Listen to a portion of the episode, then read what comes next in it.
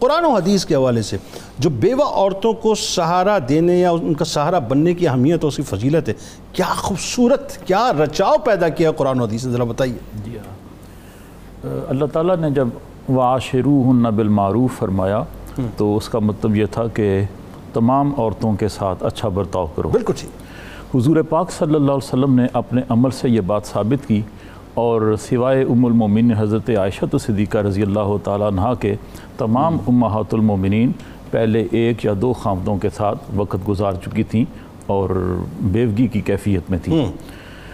حضور صلی اللہ علیہ وسلم کی شخصیت میں اظہار اسلام سے پہلے ہی بیوگان کی سرپرستی کا جو پہلو تھا اتنا نمایاں تھا کہ حضرت ابو طالب نے جب حضور کا قصیدہ کہا تو اس میں فرمایا وہ اب یا دو یستسکل غمام بے وجہ ہی سبحان سے مال الیتامہ اسمت للاراملی اللہ۔ آپ تو وہ ہستی ہیں کہ آپ کی گوری رنگت سے بادل جو ہے وہ پیاس بجھاتا ہے اور آپ یتیموں کے والی ہیں۔ بیوہ عورتوں کا سہارا ہیں۔ اللہ یہ آپ کی شخصیت کا نمایاں پہلو تھا۔ اور زملونی والا واقعہ بھی وہ بھی وقت آپ جو غار ہرا کی خلوتوں سے غار ہرا کی خلوتوں سے جب وحی ربانی کا تحفہ لے کر حضور پاک صلی اللہ علیہ وسلم حضرت خدیجۃ القبرہ رضی اللہ تعالیٰ عنہ کے پاس تشریف لائے تو آپ نے کن مبارک الفاظ میں آپ کا خیر مقدم اللہ اکبر اللہ اکبر۔ عرض کیا کہ آپ تو یتیموں کے والی ہیں۔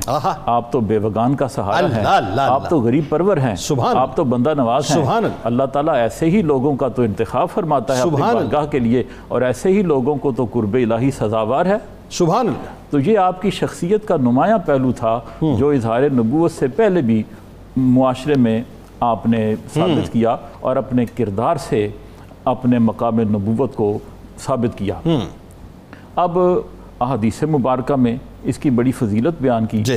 کہ صرف ایک دن منا کر بیوہ عورتوں کے حقوق ادا نہیں ہو جاتے۔ بتائیے۔ باپ کا دن منا کے باپ کا حق ادا نہیں ہوتا۔ واہ۔ ماں کا دن منا کے ماں کا حق ادا نہیں بہت ہوتا۔ اچھی بات۔ ایک عملی اقدام کرنے کی ضرورت ہے۔ واہ۔ اور عملی اقدام کے لیے اس کی فضیلت بیان کر دی۔ اس کی فضیلت رکھی۔ فرمایا کہ باپ کی خدمت کا یہ اجر ہے ماں کی خدمت کا یہ اجر ہے بیوہ عورتوں کی خدمت کا یہ اجر ہے۔ ٹھیک ہے۔ فرمایا السائی علل ارملتے ارملہ کہتے ہیں بیوہ عورت کو عربی میں۔ السائی علل ارملتے کل مجاہد فی سبیل اللہ۔ اب جہاد فی سبیل اللہ کتنا بڑا کام ہے۔ واہ۔ فرمایا جو بیوہ عورت کی خدمت میں مستعد رہتا ہے۔ اس کی خدمت میں سرگرم رہتا ہے اس کا درجہ مجاہد فی سبیل اللہ کے برابر سبحان اللہ اور راوی کہتے ہیں مجھے یہ گمان ہے کہ حضور نے یہ بھی فرمایا تھا کہ کل قائم لا یفتر اس نماز پڑھنے والے کی طرح ہے اس کا مقام جو کبھی نماز سے تھکتا ہی نہیں اللہ ساری رات نماز پڑھتا رہتا ہے سارا دن نماز پڑھتا ہے۔ سائم لا یفتر۔ اور اس روزہ دار کی مانند ہے جو کبھی افطاری نہیں کرتا۔ سبحان اللہ اب تین اولو الامر نیکیاں ذکر کی۔ ایک جہاد فی سبیل اللہ ایک قیام اللیل اور ایک سیام الدہر۔ فرمایا کہ اگر کوئی شخص اپنی ناتوانی کی وجہ سے تساہل کی وجہ سے کاروبار دنیا کی وجہ سے یہ تین قسم کی نیکیاں نہیں کر سکتا تو وہ معاشرے کے کمزوروں معذوروں ناداروں اور بیوہ عورتوں کی خدمت کرتا رہے۔ اس کو یہ تینوں درجے مل جائیں گے۔